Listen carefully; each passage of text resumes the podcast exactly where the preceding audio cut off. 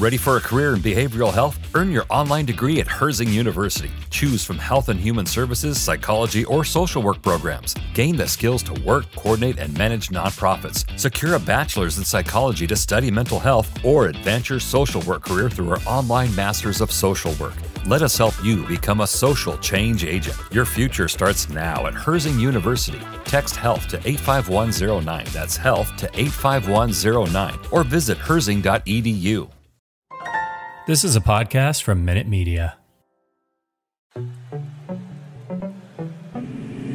It's the Knicks, Jets, etc. podcast with Alex Trateris, John Malika, and Ricey on the beat. Let's go.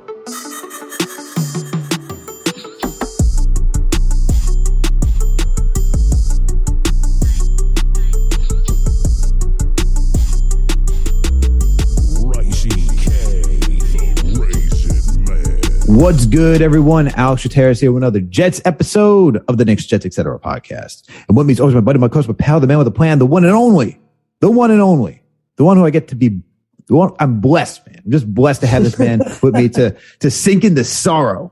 All right. Misery, disappointment. You know what it is. John Malika, everybody. John, how are you doing today? What's going on, my man? Good, man. Good. Back after a late night. Uh, that Knicks Golden State game. We had that pod after bad for that rapid reaction after uh, Steph broke that record. I was at MSG. But we're back at it, man. We're on to we're on to the Jets, and we're on to Jets versus Miami.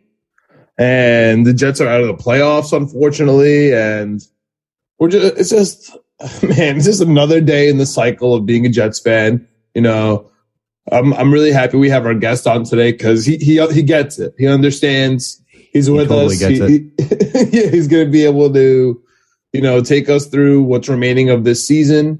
Now that we're out of the playoffs, you know what we're looking at, what we're looking forward to, and honestly, unfortunately slash fortunately, the draft. Like we have a lot of picks in it. It sucks that we're always looking forward to it as soon as the weeks hit double digits almost. But here we are, man. Here we are. I'm, I'm ready to get this going. Basketball season's about to start. Christmas. All right. And that, that means NFL season is about to end, unfortunately, for us as Jets fans. Unfortunately, but fortunately at the, at the same time. Cause I'm, would just Yeah. want, I won't even say I want to see next season, but. I, I need I need to I need to detox. I need to detox. But John, we're burying the lead. Let's bring in our let's bring in our phenomenal guest. Everyone, it's a returning guest. This man is a legend in just all the sports media on YouTube. All right. He covers the Mets, the Knicks, the Jets. All right. You know him. It's Richie Mora. All right. Jets media, Knicks media, Mets media. He gets us, man. He gets us. Richie, how are you doing today, man? How are you feeling? Alex, John, always a pleasure to be on your guys' show. You guys, you're doing a great job. Jets Knicks podcast. I'll never forget when you guys first reach out to me and I'm like, wait a second, there's a podcast about my two teams. Like, let's go.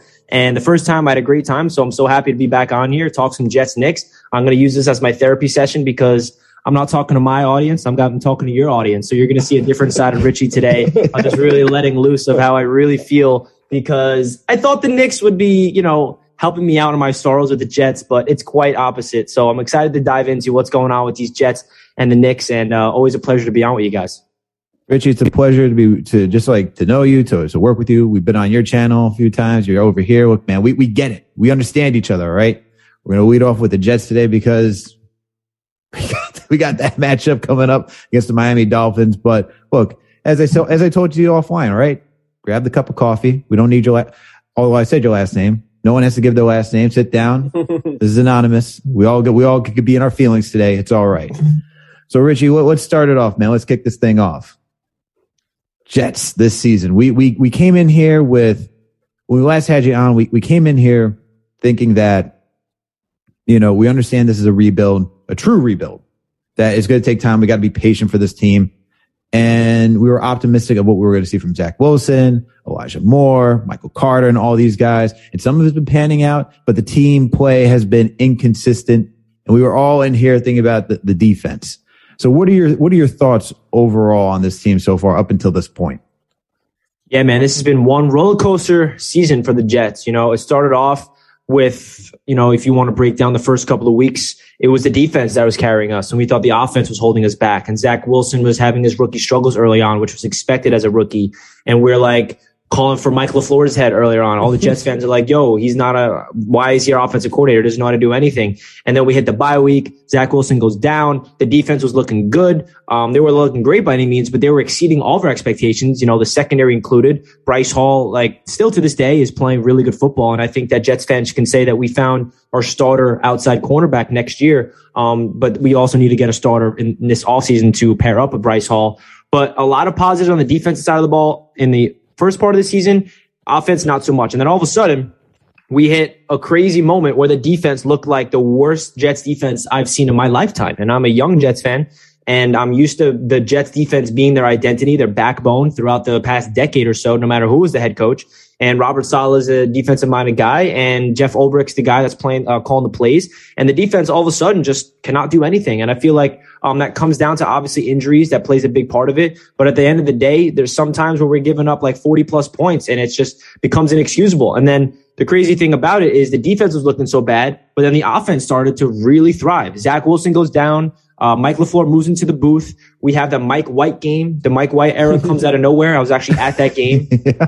which was awesome. Um, and then the offense for the next three weeks straight was like the best offense in football. If you look at the stats in terms of yards per game and points and all these crazy things, and Jets fans are like, "What? I guess we needed LaFleur in the booth at the, at the, the whole time. Like Mike LaFleur yeah. needs to be in the booth." So this season has just been all the way up and down, way more down than up. Um, and then when our defense started to struggle, our offense was looking good, but now where we're at right now, it seems like both sides of the ball are struggling and the injuries I think is a big time factor. I mean, it's pretty ridiculous what's happening because the biggest positives to take away from the season so far for me in particular is the the foundation is being built specifically on offense Joe Douglas had an absolute home run in the draft class in 2021 uh, with Alijah Vera-Tucker, with Elijah Moore and Michael Carter. Zach Wilson we'll get into later on. And I think that, you know, he's probably the most important piece of this draft class. Not to mention the defensive guys we got in the back end, like Michael Carter the second, even Brandon Echols is showing some flashes. But the foundation on offense is something that Jets fans have been waiting for for so long. I mean, the amount of times that I've wanted the Jets to find a running back that is so talented late in the draft. The amount of times I want to see a wide receiver get drafted and actually look like a, a, stud. And we got that. Elijah Moore is looking like an actual wide receiver that's not going to be good in this league. He has potential to be great. And unfortunately, the Jets luck, he's on IR. Same with Michael Carter. Michael Carter has back to back to back breakout games. He's on the IR. So that's just the way the Jets is. And then, of course, Corey Davis is out for the season. So all in all, I just feel like what these offensive young pieces are showing me personally, and Alijah Vera-Tucker, Elijah Moore, and Michael Carter, those three are giving me a lot of hope for the foundation being built on offense. But the only issue is the most important piece of that puzzle is Zach Wilson, and he is definitely struggling as a rookie. And Jets fans have their concerns. And if he's the franchise quarterback, then that that draft class is going to be, you know, the reason why the Jets are good in the future, as we hope. But at the end of the day, I can't say with a straight face that Zach Wilson's our franchise quarterback until he proves it. Yeah. I you said a lot of things on point. I definitely agree with the roller coaster part. This has been up and down emotions all over the place. And I really like the Mike White Hall of Fame game that we got really out of nowhere. This really stamps uh, a true season in typical Jets fashion, if I do say so myself. But I want you to, I want to elaborate, elaborate more on Zach Wilson and John. I want you to chime in on this as well. Richie, are, are you concerned with Zach Wilson right now, or do you think things will turn around? Do you think things will be fine in the future? You know, John and I, when we talked Knicks last season, I was a little skeptical about Obi Toppin, and John was like, he just needs an off season. All right, he just needs an off season to come around. I love the Obi Toppin jersey. I love the city editions. Um, I got my I got my Derrick Rose, but this is a Jets episode. Got to change it. Got to change it to number ten in the back. It's all good. It's all good. All good. Uh, so yeah, John would be like, he just needs an off season. Now it's my turn. I'm saying, John, relax, man. Zach Wilson needs an off season. All right. He needs, he needs an off season. How are you feeling about Zach Wilson so far? Yeah, I think it would be way too premature to write him off as a bust right now. I think that how, how many games he played? Seven or eight. Um, obviously, if you look at the, the numbers, he's not doing that good statistically. He has six touchdowns um, through the air, two on the ground, and 11 interceptions, and the completion percentage is really bad. Um, but that doesn't mean that he did not show flash of potential of why he was a second overall pick. And that's what drives me crazy when I see Jets fans just saying that Zach Wilson has shown no, no flashes. He's a terrible quarterback, this, this, and that. Like we have a young kid coming out of BYU, trying to learn the speed of the NFL. And now what he's dealing with, the injuries around him is definitely not helping him out. And I feel like, um, what Zach Wilson is very unique that is like pretty remarkable is his development kind of needs to go backwards because he can make the big time plays. He can do the crazy stuff where you're like, wow, he has talent. Like, like that Tennessee Titans game, for example, but he's struggling with the easy stuff. He's struggling with the, the layups. He's struggling with the mechanics. And I feel like that gives me optimism that if he does have a full offseason of work, like you mentioned, that that can be fixed because I feel like if it was the other way around where he, he could do all the intermediate throws, like, yeah, yeah, it's easy. But when it comes to that next level stuff, if that's not in his arsenal, for example, like Sam Darnold, Sam never really had that ability to throw the ball 60 yards down the field. He never had that instinctual talent, that golden arm that Zach has. Um, I think Zach Wilson, it's all mental right now. It's all confidence. Um, whenever I see Zach Wilson go out there, I feel like he's very indecisive with the ball, and that comes with experience. That comes with a lot of you know playing time in this league. If you go watch his BYU tape, obviously he's going up against lesser opponents, but the difference between BYU Zach and Jets Jack Zach right now that I notice is the swagger, the confidence. He when he goes out there in BYU, he just exuberates like he knows he's going to light him up. And yes, I know the competition has a big reason for that. But when Zach Wilson finds that inner confidence and finds that swagger and has that you know, this, the game speeds, uh, slows down for him. That's when we're going to see Zach take that next step. Now we're going to see that this year. I don't think so. I think he's going to have a really interesting finish off to the year because that first half against the Eagles was extremely promising. Um, and then the second half, he didn't even get the chance to get back in rhythm because the defense was just a- atrocious. And then obviously this past game, um, was just really bad in terms of timing with his receivers inaccurate passes. Uh, he did not turn the ball over, which is a positive for the first time. But I'm not out on Zach Wilson at all. I think it will be way too premature to do that. I know Jets fans are very reactive and they, you know, they want Saleh gone after year one. They want Ulbrich gone. They want Zach gone. they want Joe Douglas gone. And it's like, you know, I'm not someone to preach patience because I understand that Jets fans, you know, especially older Jets fans and myself have been suffering for 50 years. So I'm not going to sit here and say, you got to be patient and trust the process because at the end of the day, we've been patient for so long. But the reality is we're in year number one with this new regime. And in my opinion, I think that this regime has that long-term vision where you cannot really, you know, judge them until year number two. I think next year in the system is where we can really, really judge Robert Saleh as a head coach, Zach Wilson as a quarterback, and this entire coaching staff and players around him. All right. I agree with a lot of that. John, what about you? Before I start giving my takes. you call me Mr. Optimism. Richie is is really hyped about Zach Wilson, and honestly, I can't blame him because at this point we really don't have another choice. Like, no matter how many draft picks we have, we can't make a quarterback in the lab. You know, out of college, there's no quarterback that's going to save us. There's no veteran you know, free agent quarterback that's going to save us, and there's nobody we're going to trade for that's going to save us. So we, we we have all our eggs in the Zach Wilson basket, and we better be satisfied with it. And to be out with him after what was it seven games is utterly ridiculous. you know what I mean? It's it's absolutely insane. And when you look at it, forget the statistics. Just throw it out. Throw it out. Uh, you know, uh, of your head for a second. He played well last week, and then, as Richie mentioned, he was on the field for 70 seconds in the third quarter. And, and by the time he was back on in the fourth quarter, he's already out of the game because of the defense. I mean, to be out on a quarterback two weeks after PCL, finally looking like he has his legs under his shoulders a little bit, like he's not kind of scared to do anything. Yeah, I have gripes with him I, I feel like you know he could have finished out off that run last week and, and maybe not slid like uh, in a celebration when he kind of you know gave up a little bit too early for no reason. Yeah, I have gripes with him. Am I annoyed with him that he can't hit a screen route? Sure, but I'm also annoyed that Ty Johnson can't catch. you know what I mean? I'm also annoyed that we, we have a lot of drops on this team. Denzel Mims can't catch. Corey Davis this year really couldn't catch. And, and when he did, sometimes he fumbled. I mean, at the end of the day, the Jets stink. And it's really tough to say, oh, yeah, that's Zach Wilson's fault. Because when I ask you, oh, okay, what do the Jets need? When if you say quarterback before the first 10 things, you have no idea what's going on with this team.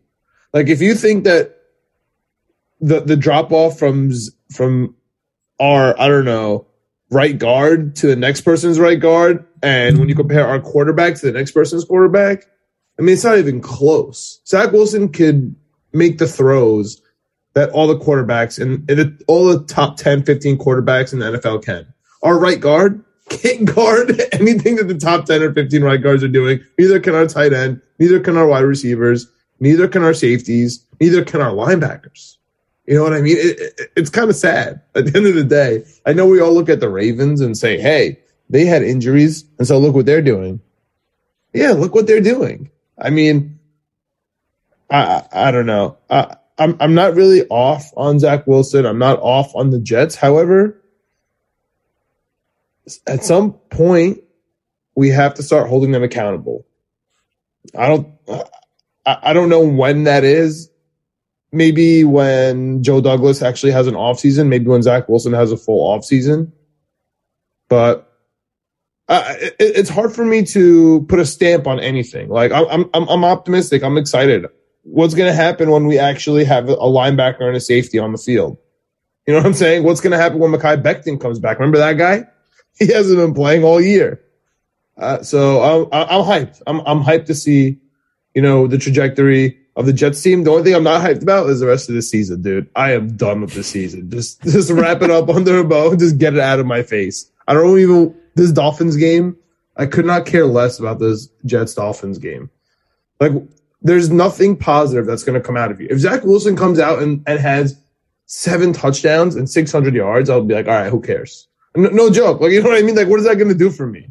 But of course, that's not going to happen. But I don't know. This game means to me. I guess there's there's some pride and hope in the Jacksonville game. There's of course me wanting to hurt Tom Brady. You know, in, in, in the Tampa Bay game, I don't care. I'll say it out loud. No problem. I hate that guy. Uh, but other than that, I'm just done with this year.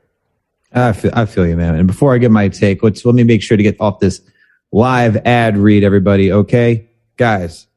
As you know, this podcast we've partnered with Fansided, which is also Minute Media. And if you know who Minute Media also owns, it's probably another publication they like, the Players Tribune. Okay. And over at the Players Tribune, they got a podcast. You probably know this podcast as the Knuckleheads podcast. Okay. They bring on some of the best NBA players, past and present, to have totally unguarded conversations about sports, culture, and basketball nostalgia. All right. You got, you know who the hosts are. It's Quentin Richardson and Darius Miles. All right. They're in their seventh season of, the, of doing this podcast, and they brought in guests like Kevin Durant, Jayson Tatum, Sue Bird, and DeMar DeRozan. They'll also bring on other special guests, such as musicians and entertainers. So make sure to go over to check their podcast out. They're on all streaming platforms. All right. Now, back While to our conversation. Yo, Darius, Darius Miles, Players Tribune article, really good. You should definitely check that out. And honestly, the Demaryius Thomas one was really good too, that he wrote about his mom uh, a couple years back. Both of those, definitely check those out on Players Tribune. Really good. And RIP to uh, to DT, okay? Because we didn't we didn't even get to talk about that. All right. Um, but my take on this, I agree with both of you, and I and I understand both sides of this. Right. I'm with Richie where I'm optimistic on Zach Wilson. I'm optimistic what we're seeing from this offense. I like what we see, what we saw from all these guys, especially the left side of the line. I can't wait to have Mekhi Becton back because that left side seems like it's going to be impenetrable. Okay. Michael Carter, he gets more and more patient in finding the holes and making the right reads. And it just sucks, man, that he got injured when we need a running back. And you see what he could do in space too, man, on checkdowns and swing passes. That's what we need right now. Just easy stuff. And then Elijah Moore just starting to figure it out. It's all starting to click. You see that route running, the separation that he gets. We didn't have any of that last week. None whatsoever. And it was certainly missed. Finally, a second round pick, Alex. Denzel Mims, I, I don't know what that. I still can't get over that foot drill. That foot drill is just burning in the back of my brain. Just burns in the back of my brain. Richie, did you see it? Of course. Yeah, tough. tough what are your here. thoughts, man? I want to know your thoughts. On Denzel Mims or that video of Denzel Mims? that video. That I mean, if you want to get both, you can get both before I keep going. I was one of the biggest Denzel Mims hype train ever because I've been waiting for a second round wide receiver to become a stud for so long. And thank you, Elijah Moore, for breaking the curse. But man, I don't know what's going on with Denzel. I think it's all mental with him because there's no doubt he's got physical talent. It's just something wrong with his um, heart in terms of like his intensity or, or passion for the game or a will to win or He hates know, the Jets. yeah, he, he lacks he lacks heart. Like if you're going on the practice field and doing what you're doing by literally just like dancing, like I can do better footwork than that. Like you see Braxton Berrios just like like just like an absolute stud, and then you see Mims just like you know it's just to the point where how can you defend this guy anymore? I'm out here tweeting like, oh, Corey Davis is out. Denzel Mims time to shine. All right, Mims, see what you got. He goes out there to back to back boneheaded penalties, bench for the second half. Like I, I'm done with Mims, man. I really like. I, I've tried to hype him up. I've tried to be optimistic about him, and he's still got uh, opportunities ahead of him because we're still banged up at the wide receiver spot. So anything can happen. But at the end of the day, with him, I. You guys remember in training camp and early in the season where we're like, "Oh, this coaching staff are morons. Yep. What are they doing?" with Mims? Yeah, Well, I was part of that trade. yeah, me too. Coaching staff was right because Mims is probably showing them that he doesn't care. He doesn't give a shit. So it's that simple. I feel like it's all mental with him where he just doesn't have the mental like sense of urgency that you need from a guy like for example Elijah Moore. What makes him so great potentially is his mental ability. You hear what AJ Brown has to say about him. Even OBJ before the season said that I wouldn't be shocked if OBJ, uh, if Elijah Moore is in like rookie of the year or even offensive player of the year. Like it's all mental with uh, football, and Elijah Moore's got it, and Denzel doesn't. yeah, I, I agree with that. I'll, I'll ask you this for both of you: Is Denzel Mims the Mitchell Robinson of this team? No, No, he's the Kevin Knox of this team. Oh man, Mitch is better than that. Even Yeah. though he's going through a little, uh, obviously. My boy Yeah, Kevin dude. Knox out here draining threes when he get the opportunity, though. I'm playing D, man. He his hand was in the passing lane last night. We'll, we'll get to that in, in the Knick segment, but all right. I'm just talking about the mental aspect. That's really what I was going for. Yeah, with yeah, yeah, no. Was going he's more like Kevin Knox, dude. He just sits there all day, and then he's called upon sometimes, and at least Kevin Knox comes and hits the, hits the three or two. Uh, you know, as Richie alluded to, when Denzel Mims comes in, he gets two penalties and gets and gets benched for the rest of the game. And then You know DJ I'm saying? It's like- Montgomery, the practice squad receiver, gets all the playing time over him. Yeah, it's like comes, it's like Kevin Knox comes in and gets a technical foul. or like a flagrant two, and Tim's like, "Yo, what are you doing? Go, go sit down, dude." Oh man, uh, it's great. But getting back to what I was saying about Zach Wilson, I I, I understand the concerns. Like we talked about it, John, multiple times on this podcast. He's got to make the easy throws, especially the check downs. He's got to make those swing passes, the five to ten yards, the easy like off passes. You got to complete them. That that's concerning when you're not. But it's mental, man. And I think, as Richie alluded to, it's confidence, which goes back to your mental. Like it, you have to be firm in the decision making that you're doing. And that goes back to his decision making too, the hesitancy to make some of these passes. He's not trusting his eyes, right? And I think that's where you need an offseason. You need an offseason to just stick with a coach and just everything changed. Like I, I, I can't remember the name of the QB coach they were supposed to have, but he, he dies at the beginning of the season, man. Like, Greg Knapp. but- and, uh, yeah, and Knapp passes away, man. That's supposed to be the guy. And he's probably working with them and everything changes, right? And then I can only imagine what happens when you- when you lose someone like that and you're trying to get adjusted to the NFL. And now you're now everyone's like in flux, like, holy shit, what do we got to do now to, to get, make sure this kid's on right? And we've seen the flashes here and there. I like the Eagles game. I think that was the more complete game of being a composed quarterback. Like the Titans game was fun. Don't get me wrong. That was a lot of improv that, he, and that was just a complete showcase of the improv and improv. Yeah, can't say the word improv that he, that he can do. uh, it happens to me, man. My mind's thinking too quick. I can't even say the word, but we saw like a really good, like poised quarterback performance when he had the ball against the Philadelphia Eagles. And I think he would have been better last week too against the Saints if he had some wide receivers that he was more comfortable with, like Elijah, Elijah Moore. Moore injury Davis. is a big deal. Yeah, Big deal. does. It is. But it's, But not, John- it's not serious long term though. No, no. No, no. Just in terms of Zach Wilson's development and his play now, I meant. Yeah, yeah, yeah. Yeah. I agree. for, for sure. So that's why I think he needs an off season. I totally get the concerns and that how it's just like, uh, it's just, uh, oh, right. There we go. there we go. Getting the, getting the change. I'm sure he'll get the change right back once we talk Knicks too. But yeah, man. We got to wish our boy best of luck. We needed him for the last two weeks. That's a fact. I love that. I And love Michael it. Carter, Michael Carter's coming back too this week. This week, let's go.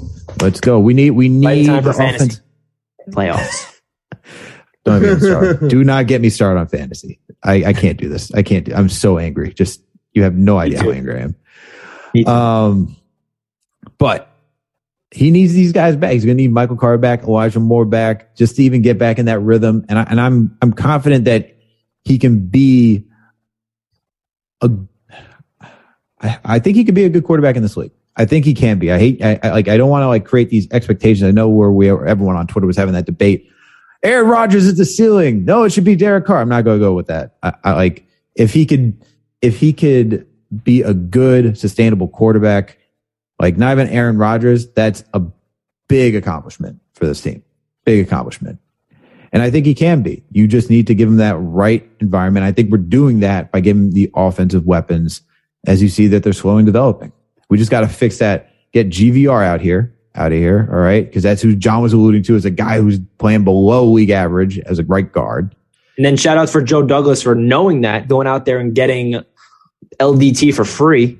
And Yeah. he plugged him in at right guard and been playing pretty good. Yeah, That's a fact. has. That's a like fact. Douglas knew that. He deserves a lot of credit because Jets fans knew how bad Greg Van Roten is. And for the Jets GM to understand that and make a move like that by getting a guy for free, essentially, because we got Dan Brown back on the team, that's a very underrated move, in my opinion.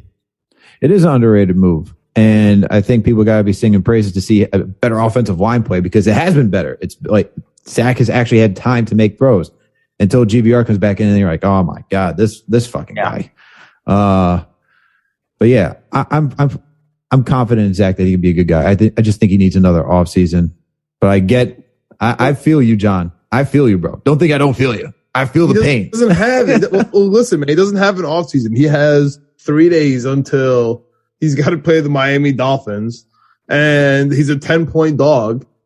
And Finally, we're getting lines that are reasonable. yeah, exactly. Finally, the Vegas is adjusted because I don't know what five points to the Saints. I don't know what that was all about. That was the easiest bet I've ever made in my life was taking Saints. but that's neither here nor there. Um, the, the Dolphins defense scares me against with Zach Wilson out there. especially Demario Davis. He's he, he licks his chops every time he gets to play uh, play the Jets. But finally, the line is adjusted to the Jets. It's ten points, and Zach Wilson's going to have to come and put in a competent game. And listen, I'm I'm sick of the Aaron Rodgers talk. Okay, listen. Uh, w- when when you do the top ten QBs, I think it rounds off with Lamar Jackson being like number ten, like him, Josh Allen, maybe like the 9-10 spot all Zach Wilson has to do is really hit 11 through 15. And really, there's a huge drop off after number 10. Like 11 through 15, like that's where Tannehill is hanging out. That's where, you know, Derek Carr is. Like he, he can hang with those guys. There's, there's no reason why he's not a, a top 15 quarterback, you know, from the 11 through 15 range. And this is the week where you start growing, right? Because the season's over. You have nothing to lose. What scares me is I think he like there's like this there's this saying right? That if you start thinking while you're playing football or you start hesitating you're going to get hurt. And is he over this season already? That's my question. Like does he care anymore about this year? Is he just like like yo let me just finish these couple of games. I just don't want to get hurt. Like we'll just make some throws. We win we lose. Who doesn't really matter or do you guys think he's gonna like go out hard for this Miami Dolphins? Like, do you think the Jets want to win this game, or does this or does this Dolphins game not really matter? I Yeah, hope like- because if, if it's the other way, what you're saying, I'd be really concerned about Zach mentally and this entire franchise mental, like their approach, because obviously it doesn't mean anything in the grand scheme of things of this year. Playoffs is out of off the table, but what they're trying to do right now is build a winning culture, and that's why when I get people like ask me like, "Oh, Richie, shouldn't we lose out? You know, draft. We have to be the highest draft pick." I'm like, "No, no, no. I can give two craps about where we draft. like we got two picks and potentially two of them the top 10, to top 15 guaranteed.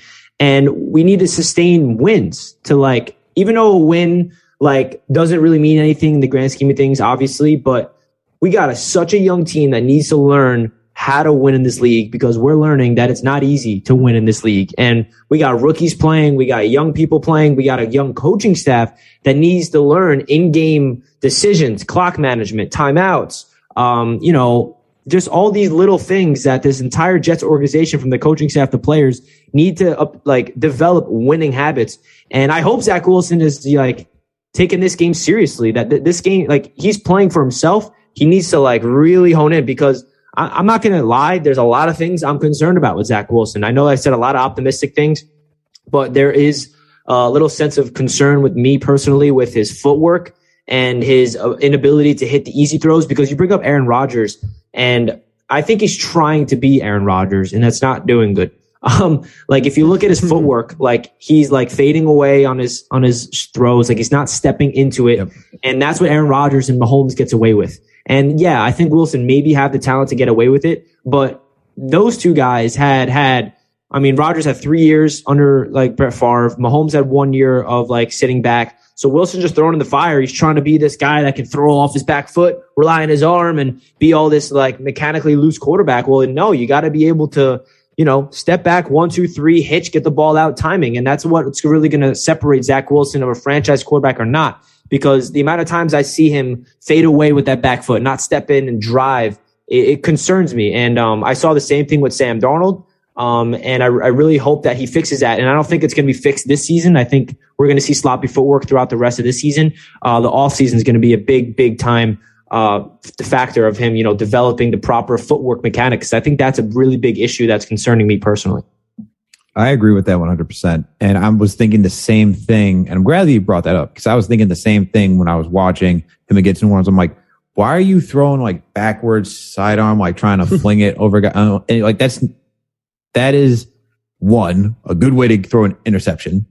Two, inaccurate passes, just first and foremost. Like they're in the same category, but you're not getting anything done by doing that. And it's, I think that's correctable. We've seen guys improve on their footwork, but I do, it's that it's trusting his eyes.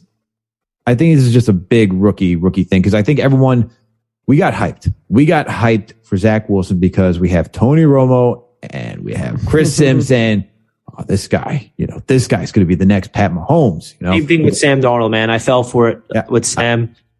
I really did. Uh, who but, was it that was like hyping up Sam? Like, there's a lot of people, but go on. Even Tony Romo said that about Sam.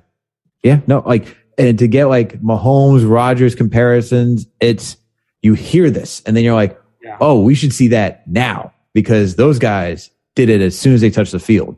Granted, as you point out, Richie, Rodgers had three years behind Brett Favre. You had Pat Mahomes a year behind Alex Smith. Zach Wilson's being thrown to the Wolves day one. It's just so unlikely for someone to come out here as a quarterback and do all of those things like day one. It's very rare for a quarterback to do that. And I, this is where the, this is where guys like that just, we, we it's it's twofold. It's for us as the fans too to understand. Oh, they're talking about the long term that this guy has the potential to be that guy. He's not going to be that guy day one. He has the potential to be that guy.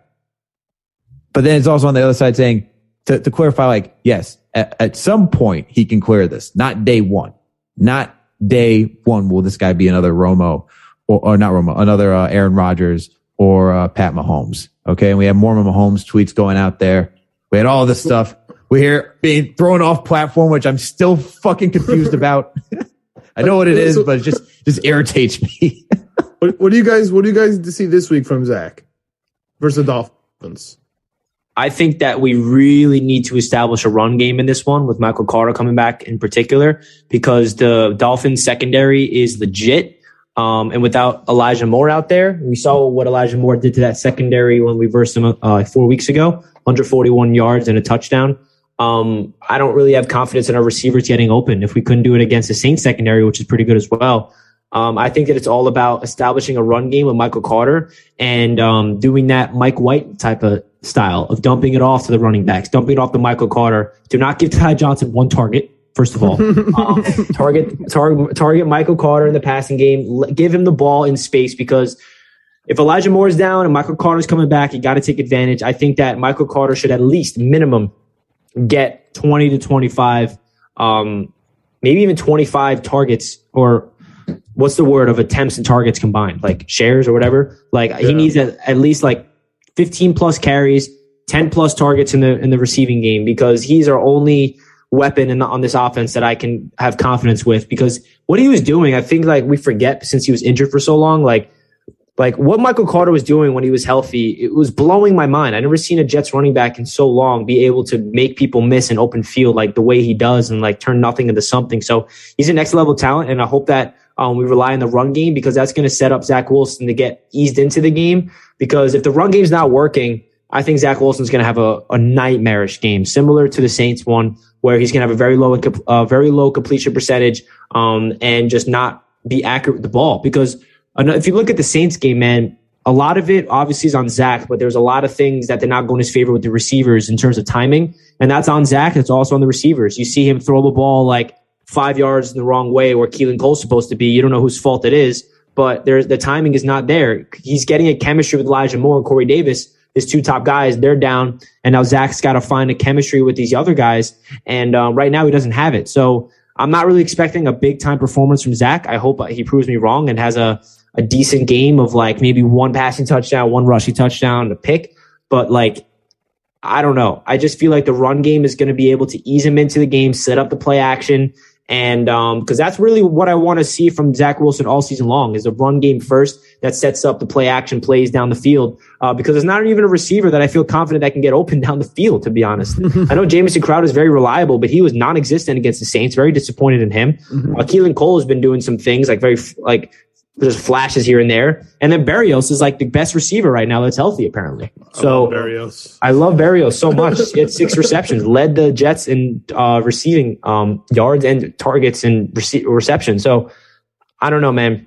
This Dolphins defense scares me. They're red hot. They're coming off a bye.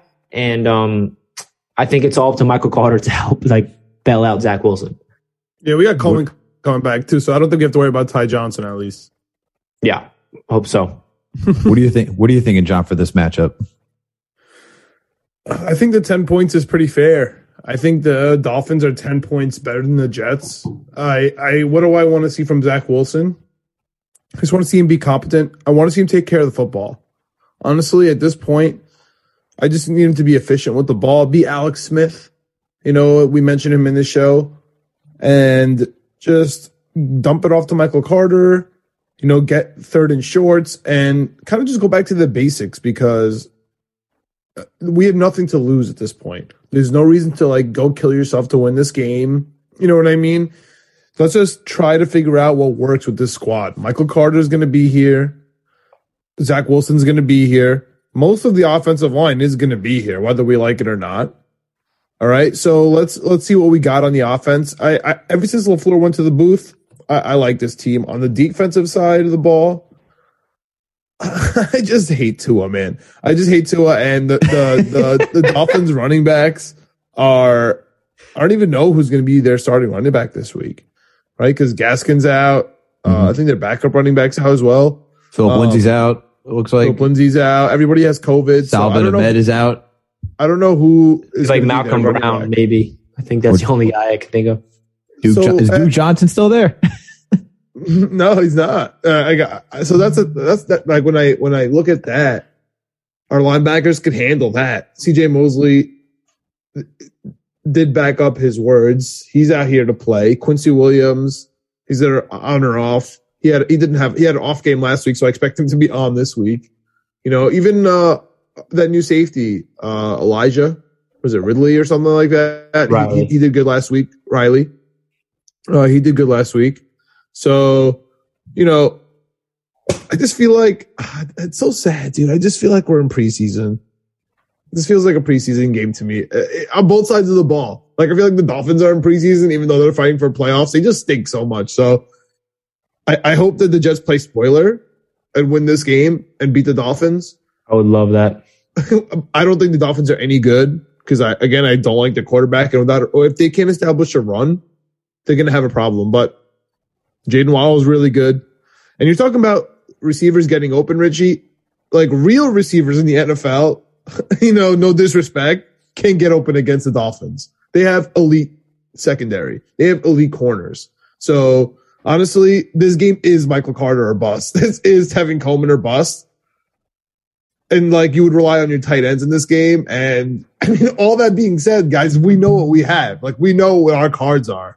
Like, you know what I'm saying? We know what our cards are offensive line, at tight end, at running back, and at quarterback. So it's difficult to see a W here. I just see a disgusting game.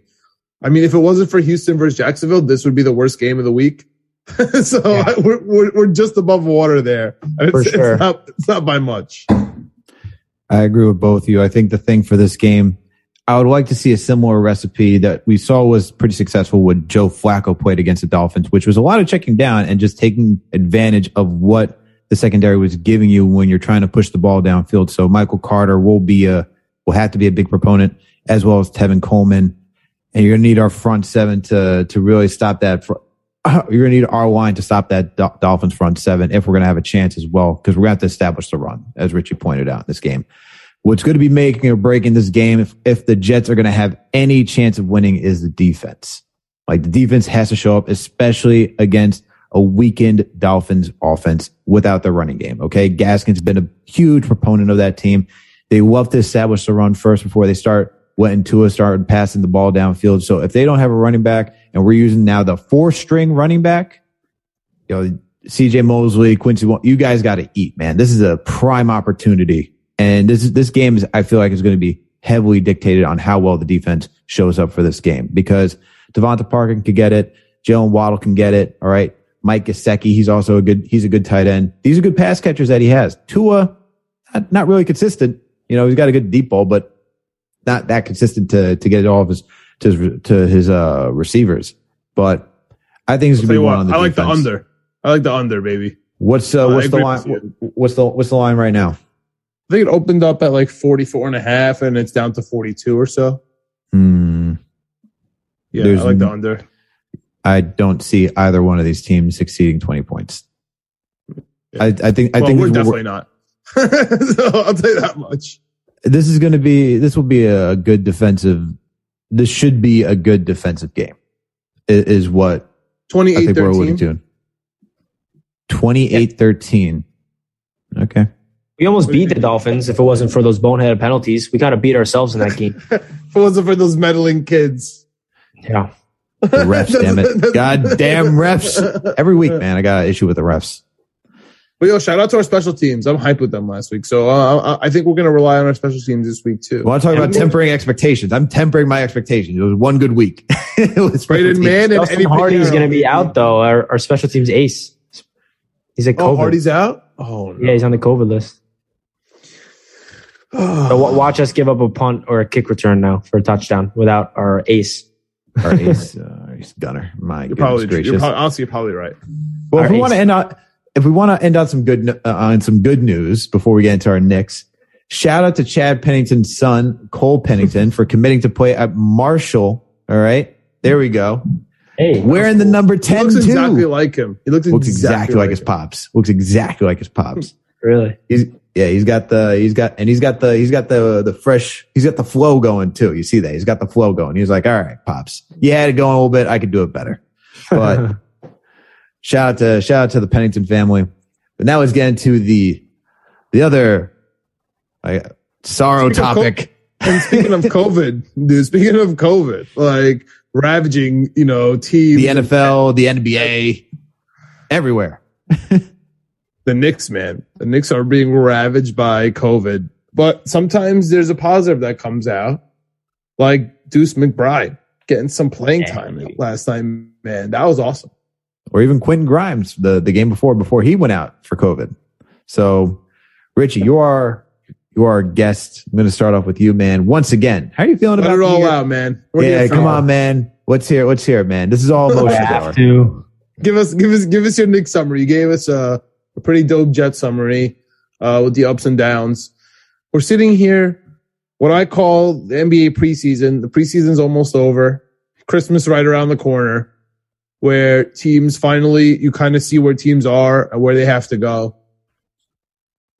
What do you think about these these Knicks, man? The the the players that we signed were just were finally allowed to trade them.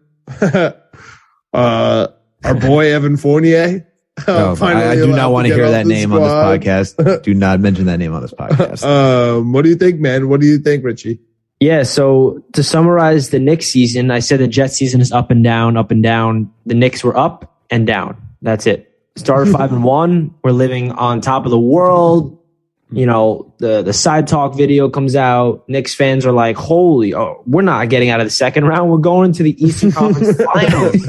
like this is insane. Like Knicks fans have waited for a team like this after coming off, you know, that season last year, and then um, we all know where we're at right now. We lose like I think we're what seven and fifteen or something crazy ever after we started five and one.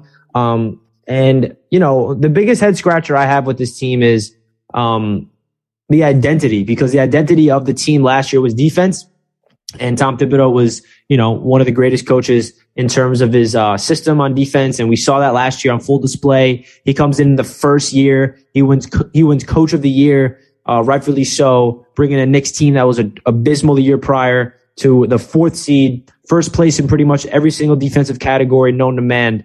Um, all these players overachieving, and now here we are. The defense is just not stepping up, and I don't know if that's um, players not buying into the system or the system's outaged. I don't know what the issue is, but that's something that's a little concerning for me because what made this team so good last year is not only their defense, but their tenacity, their energy and outworking their opponents. And I feel like we don't have that same approach this year uh, with this team. And that starts with the leaders on this team, like Julius Randle. Um, it starts with, you know, the veterans. It also starts with the youth. And I think Tom Thibodeau needs to realize that you know, these young players need some damn minutes. You know, obviously the COVID, it, it sucks, but it, like you mentioned, it does give opportunities to players like Quinn Grimes. We saw him go off for 27 on Sunday and then he goes down. So then Deuce McBride gets an opportunity. He shows some insane confidence for a rookie, something I wish Zach Wilson shows. Um, and he goes out there and it's like, wait, we need, he needs minutes because what does Deuce McBride bring to the table? Defensive energy. And that's what this defense, that's what this team has been missing. And then even Kevin Knox filling in for Obi Toppin has been, uh, he's been looking pretty good, honestly. I'm not going to lie. I feel like Kevin Knox is a completely different player to Obi Toppin. He stretches the stretches the floor, shoots threes, attacks the paint, not nearly as much as Obi. Um, but it sucks that RJ has to go down because RJ was in a big time slump for 13 games. Um, after going on a five game stretch of having 20 plus points per, uh, per game. And then he gets out of his slump, drops 31. Looks like he's about to have a really good stretch of games and he gets on the COVID list. So, you know, it's been a really interesting battle for this Knicks team. They are 12 and 16 right now. And it, it, it seems like there's going to be a lot of changes and I don't know what it is. And the biggest thing I, I want to ask, like you guys are, I wish I can ask Tom Thibodeau or something is like the whole Kemba Walker situation. Like, what are we doing with this? Because when the decision was made, I'm like, all right, I understand the defense is not looking good. Give, you know, Alec Burks a more defensive minded guy the reins and we'll see what we can do. But we're like one and eight since that decision was made. We're 10 and nine when Kemba was playing. So that makes you wonder, like, is Kemba ever going to play again on this team? Number one, is he going to be traded? Like, what's going on? And then obviously the elephant in the room, I won't mention his name because Alex said politely not to, but that, that free agent signing is not looking good. You know, we signed him. He doesn't look like a system fit. He's not doing anything. He's doing cardio out there. All you got to do is hit your shots and he's not doing that. Um, the only value, the only value he brings to this team is supposed to be shooting, and that's not what he's doing. Um, so I think that Julius Randle is the guy that needs to be the one to look at himself in the mirror and understand that I need to find the balance of being aggressive and getting my teammates involved because it's either one or the other with Julius Randle. It's either he is totally unselfish and he's the primary ball handler, he's the playmaker, and he turns the ball over eight times and he doesn't look at the rim at all and he shoots like eight times. He's like two for nine or something like that. Or it's the other way around where he's completely, you know, narrow minded going to the rim. I'm going to shoot every time and ISO and um, not get my teammates involved. He needs to find that balance uh, because that's what made Julius Randle so great last year is number one, his perimeter shot was falling. And luckily against the um, Warriors last night, we saw that three point uh, jump shot actually fall, which could be a good sign for this next couple of uh, games that go in our favor the next couple of weeks, hopefully. But Randle really got to step up because I can see that the body language is very lethargic for him. He doesn't seem as much bite in as he was last year. Um, his, I don't know where he's at mentally in his life. It's something going on off the court. I know that he got a newborn kid, but that's no excuse because the entire team has like newborns. Um, but you know, there's a lot of issues right now with the Knicks and it's really frustrating. Um, and you know, it begs the, the, the question of who's going to be moved. I feel like if this continues, the Knicks are going to have to make some type of move, and that's either moving on from Kemba, that's either moving on from um, the other guy. Um, maybe making you know packaging Mitch because I know that that Mitch has been you know not looking good, especially when it comes to social media. You know, going out there and doing all his thing on Instagram stories.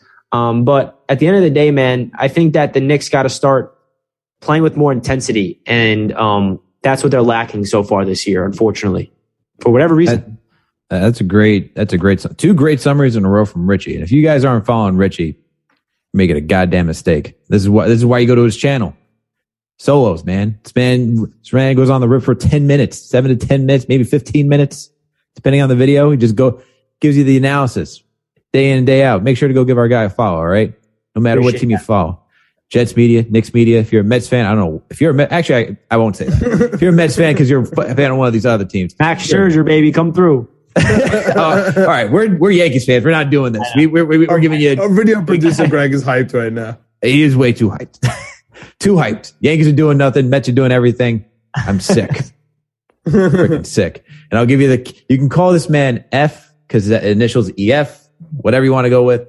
So we don't have to say that guy but I'm just, I'm just annoyed with him because he was showing some, he was showing some life slowly and then it just went right back off a cliff. And now it's just legit cardio out there. And if the New York Knicks need anyone to run out there for about 29 minutes, give you some good cardio, no defense, no offense, I can do it for $200,000. I will save you.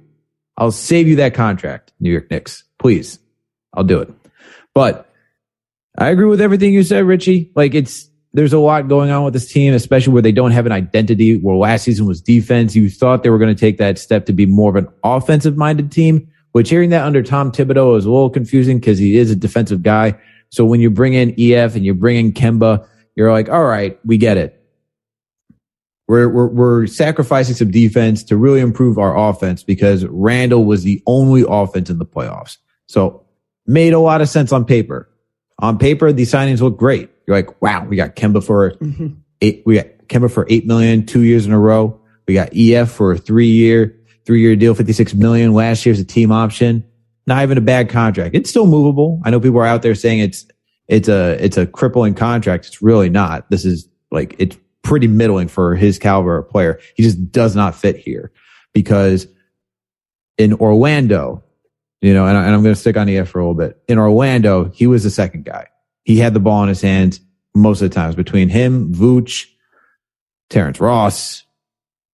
He had DJ Augustin there, all those guys. and he was asked for to do a lot of playmaking, a lot of shot creation, and he has to take a back seat to Julius Randle, to RJ Barrett. So that means less touches. He was in the top two, or top three of usage down in Orlando. That has dropped since coming here. And it makes sense that all of his numbers and his stuff like that. He's not a defensive guy. But if you, so I, I get, I get why he's struggling. For Kemba, it's the same thing. If you want the ball in Randle's hands, which personally I don't always want in his hands, I don't want him to bring it up all the time. That was the thing about another guy we won't have to mention from last season because everyone doesn't want to hear that guy either. That's at least what he would do. That point guard would bring up the ball, give it to Randle. It's like, okay, he did half the job that he was supposed to for 15 minutes. Carry on, Randle. We don't have that guy. We don't have that guy to do the, the more of the playmaking that we want from our point guard. So he's struggling. So now you're asking this guy to do everything once again, and he can't do everything because we saw that in year one. Now, if you're asking me what do I think happens, I think we're going to see Kemba get moved, even though I think we did him dirty. Definitely. I think I, I think he has to get moved. There's no way he's he's staying here for the for the rest of the season. As more as much as I think about it, like I wrote for KFTV that there's a potential that he could ha- keep the depth and, and, and have him here. No. For I just I just think you got, there's no way I just the more and more I think about it with all these injuries and COVID. And so that's like, the thing. I was shocked they yeah. couldn't even get on the court yesterday. Honestly, and that's the thing. If he can't even get on the court when we're literally down guys and we need, and we need some short, sort of shot creation, which he, he can do at least. And he's like touching the court. This guy, this guy's out of here. For, for EF, I'm fine moving him. Yeah, I really don't want to say that. He's really, he's really, he is really irritating the shit out of me, man. He, re- especially with the state comment, the state comment just threw me, threw me for a loop. I think you got the, the, the right thing to do is to bench him, see if he works off the bench. If that doesn't work, you move him. I wouldn't, I don't care either way what happens to him personally. but John, how, how, are you feeling, man? I feel all right, man. I, I like our rookies with McBride and Grimes. Yeah. I, I, do hope that they they do find more time in their rotation, like D Rose asked for as well. He sees it too. That's cool. Uh, I'm glad that he sees that. I hope that Obi Toppin gets more time in the starting lineup with Randle. I hope that we're more aggressive in dictating lineups on the floor with with Obi at center, or you know when we're trying to create small ball, or if we're trying to be big and run teams off the floor, put Obi at small forward and throw in the center uh, with Noel or Mitch. Um, I'm I'm starting to feel that Thibs is losing confidence in Mitch Robinson. So that makes me think that Fournier, Robinson, and Kemba will be traded. Um, and honestly, a little bit of Kevin Knox too. I think Kevin Knox's stock really, really, really rose in that Warriors game. The entire world was watching that Warriors game and they saw Kevin Knox ball out. He, he got his hand in the passing lane. He w- was looked pretty good. All his shots looked like they were good shots. And maybe they didn't notice that, you know, they were finding his player and rotating the, the, ball to him, you know, to, to make sure he was open. I don't know. You know, he's not out there to be a defensive specialist. But uh, the only thing I'm going to say, Richie, that I don't agree with, I, I don't think your criticism of Randle's fair. And I don't think everyone's criticism of Randle's fair. I'm, I'm at the Garden yesterday fighting with the two guys in front of me who are diehard Knicks fans because every time Randle gets the ball, they're like, you know, they're, you know, trying to be funny. Oh, oh, no, oh, he's about, dude, he had 31 points yesterday. Like, you understand without Randle, we lose games by 30. Like, uh, and it's not like, oh, he scored 30, we're going to lose by 30. Like, not that simple. He's bailing us out. Like, Thibs has no offensive prowess. He just doesn't. He just like here, just here, Randle, please score for us. Here, Evan Fournier, please score for us. And we've realized that's not a thing. so, to I'm to be honest with you, I am thankful for Julius Randle. I'm sick of the Julius Randle slander. It's completely unfair that last year we all sat here and confessed and repented for our sins for, you know, throwing Randle under the bus. We're so sorry, Randle. You're the man. We accept you. You're our king. Look what you did for us. And then literally, we're not even at the Christmas game yet. We've traded him. We were upset when he gets the ball. And meanwhile, we have nobody. Like we have nobody with the team. The two free agent signings that you guys said are busts for whatever reason, whether he stinks or whether the team doesn't like him anymore. And Fournier and Kemba. Really I mean, over here. I mean, Randle is he's doing everything the guy can. He did in the third quarter yesterday. I can't believe no, nobody's talked about this. I listened to all the Knicks media stuff. You know, I, I have I've listened to the, the, stupid national shows. I didn't expect them to talk about it, and I listened to our post game like on MSG and stuff too. Nobody's talking about how Randle in the third quarter did everything, even the good and the bad. I did on my recap video. all right, all right, all right, all right. I'm gonna have to go back and I'm gonna have to hold Richie accountable uh, for that. And I'll, I'll take my words back because, dude, I'm watching that game. Randle did absolutely everything, the good and the bad. He will, he, he, he made plays for himself.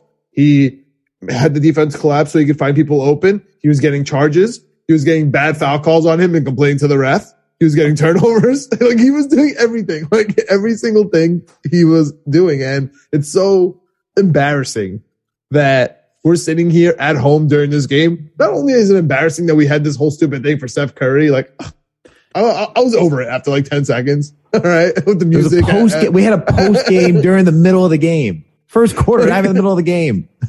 So like that, that, that was a little annoying. But then like on top of that, all of a sudden, every time Julius Randle gets the ball, we have to be upset. Like, who do you want to get the ball? Like, that's what I don't understand. Like, okay, you don't want Randle to get the ball. Like versus the Warriors game, right? RJ's out, Obi's out, Kemba's on the bench who do you want to get the ball? Like, I, I, I honestly don't understand. So I, am getting a little frustrated with the, with the Randle slander.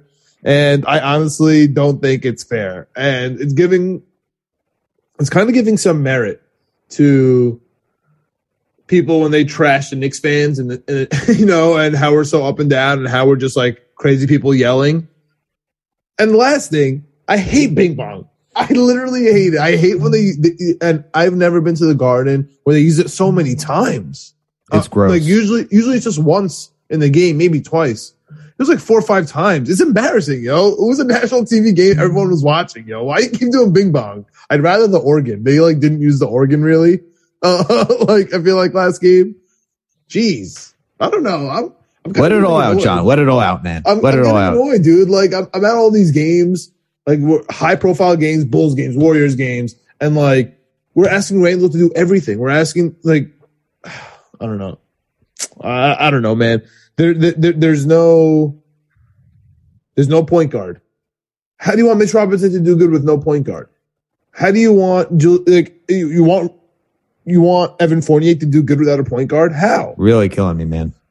I'm just I'm just letting you know, like it just it's just impossible. And we're gonna it's just like asking the Jets, or you know, this is the Jets pod. I know we're off the rails here, but you're, it's like asking uh, Jets the Jets do good without a quarterback.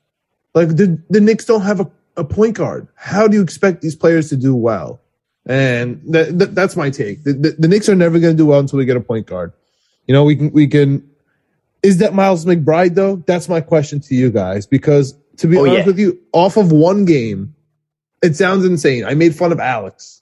Hand up. I made fun of Alex. Asked me this question like three weeks ago. I was like, Alex, stop talking. He's like, is, is Miles? Do we have our point guard on this team? After watching him yesterday in person,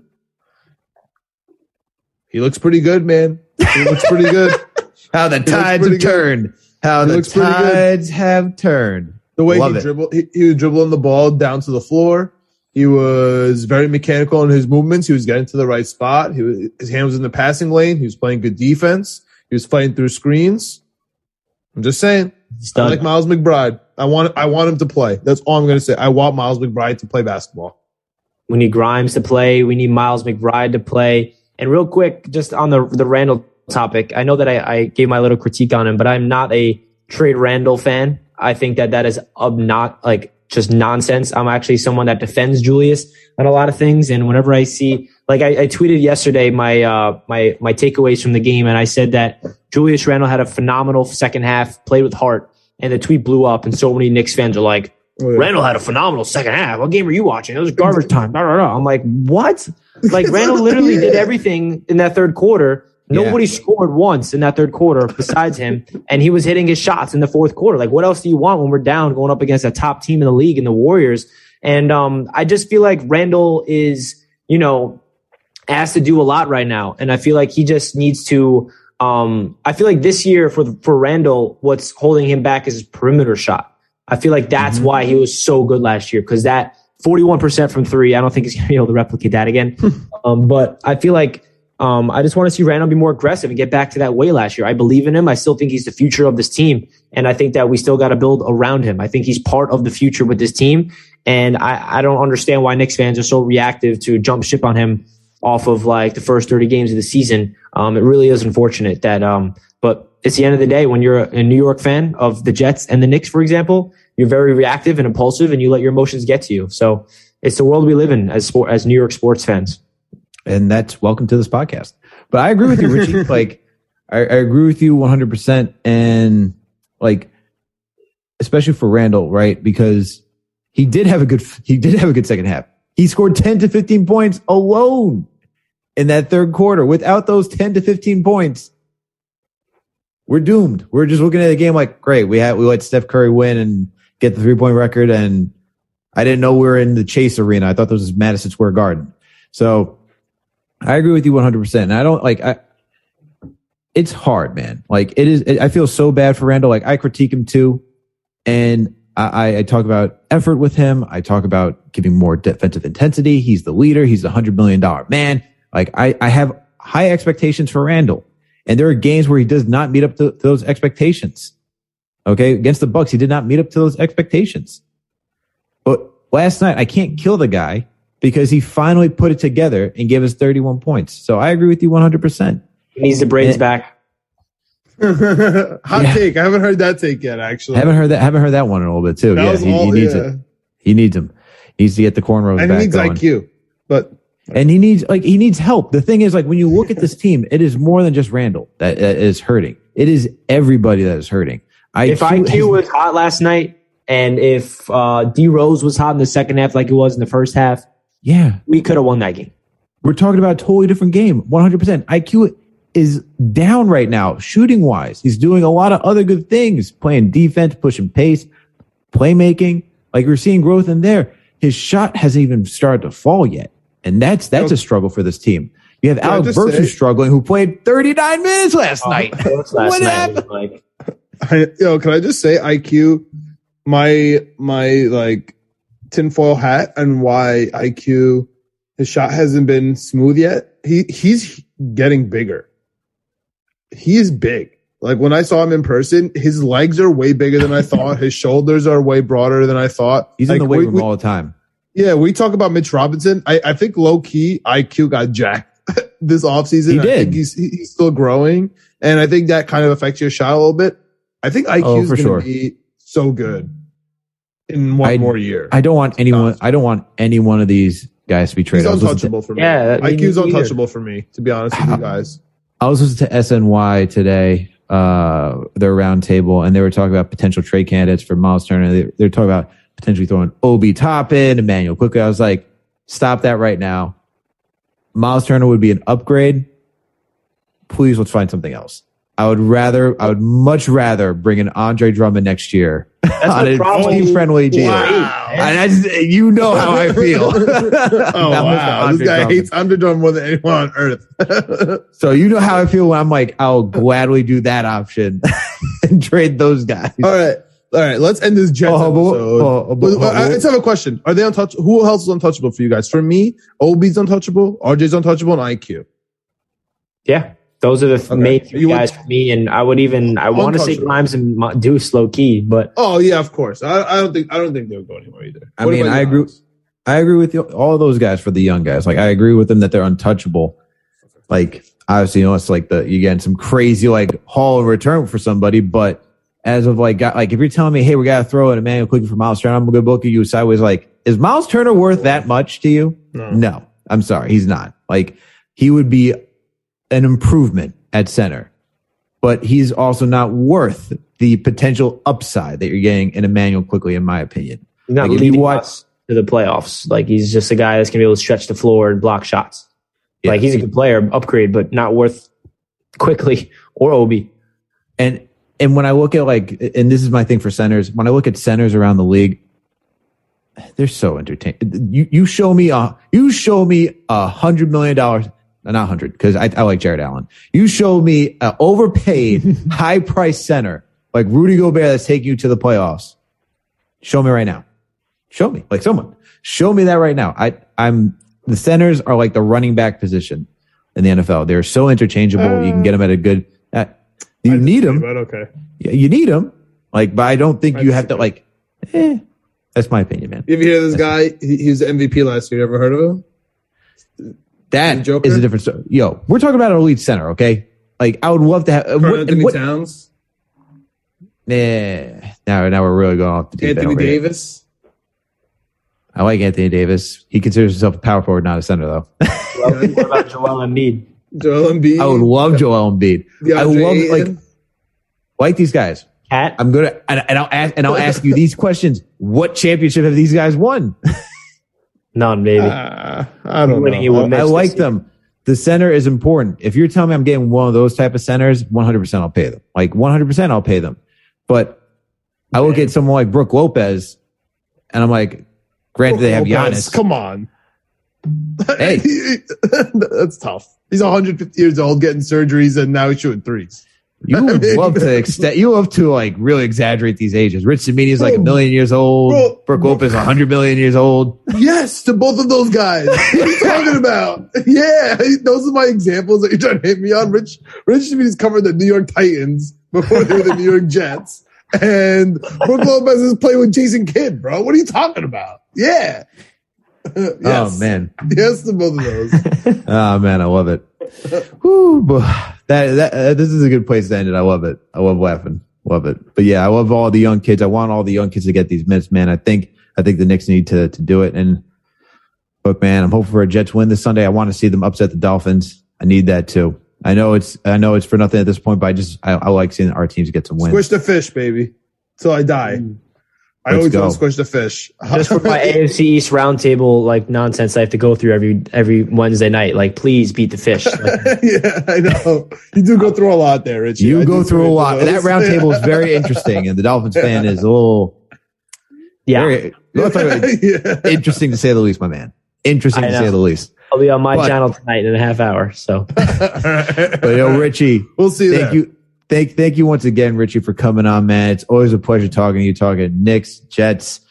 Please let our listeners know, yeah, et cetera. Please let our listeners know where they can go find you and, and your awesome content. yeah, man, you guys know where, where to find me. Um, Richie Mollura on my personal. That's uh, last name M O L L U R A. And Jets Media, Knicks Media, Mets Media if you're a Mets fan. Um, and I also have an NFL channel called Touchdown Kingdom. I come out with weekly predictions over there. Um, basically score predictions of each game throughout every single week.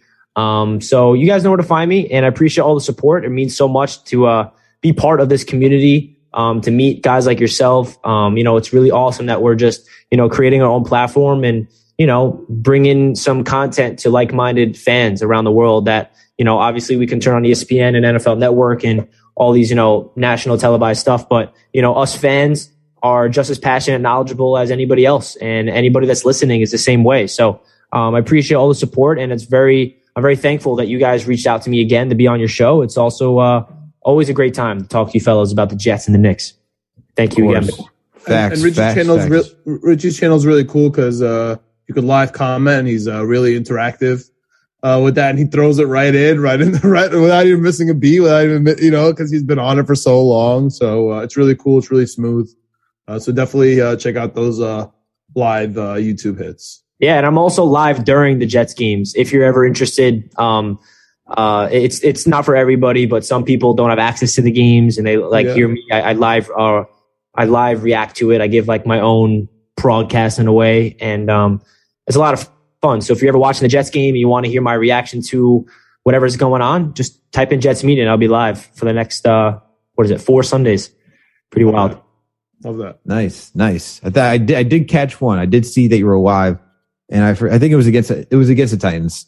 You're you. You That was the were big one. That was the a good hype. one. The, yeah. the hype. Yeah. The hype. I. Yo, you're you were so hyped for that touchdown. You were just like, ah! like That was like- that was like basically everything I ever wanted to witness as a Jets fan because I never thought it would ever happen. Just a play like that was just like, it's happening in that moment. Obviously, not really happening anymore, but I knew it wasn't going to last. So that's why I was, I was just like, just letting all my energy out, like all the frustration, like, wow, we got a highlight. There we go. Yeah, highlight what it was. Highlight reel. Hey, Zach Wilson. What was he? He got uh, twice, right? He's been uh, offensive player of the week for the right Twice, baby. twice. Going to win his third, not this week against the Jaguars. There we go. That's the, that's the energy I like. All right. Thank you, Richie, for coming on. Thank you to our awesome listeners. All right. And you know what to do. You know the call to action. If you listen to this podcast on Apple Podcasts, please make sure to give us a five star review and to leave a comment. It helps out oh so greatly. But if you don't listen there, it's okay. We're on Spotify, Google Play, Amazon, Alexa, Stitcher, you name it. We are there. We're also on YouTube now. We got the channel up and going. All right. Just type in Knicks, comma, Jets, comma, ETC, period. We don't write et cetera out. That's just wild. But make sure to go there, subscribe to our video, subscribe to the Not channel. Yeah, we're not. Uh, make sure to hit the like button when you're watching the video. Make sure you hit that notification bell so you know when a new episode drops. And while you're there, we got Winning Picks Weekly.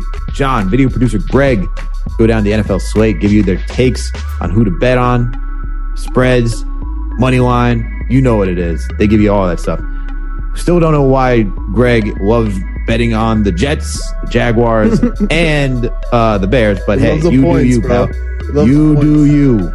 and last but certainly not least, please make sure to follow us on all social media platforms. We're on Twitter, Facebook, Instagram, TikTok. All right, everyone. We'll catch you next week for the rapid reaction of the Jets versus the Dolphins. We out. Let's go Jets and let's go next, baby.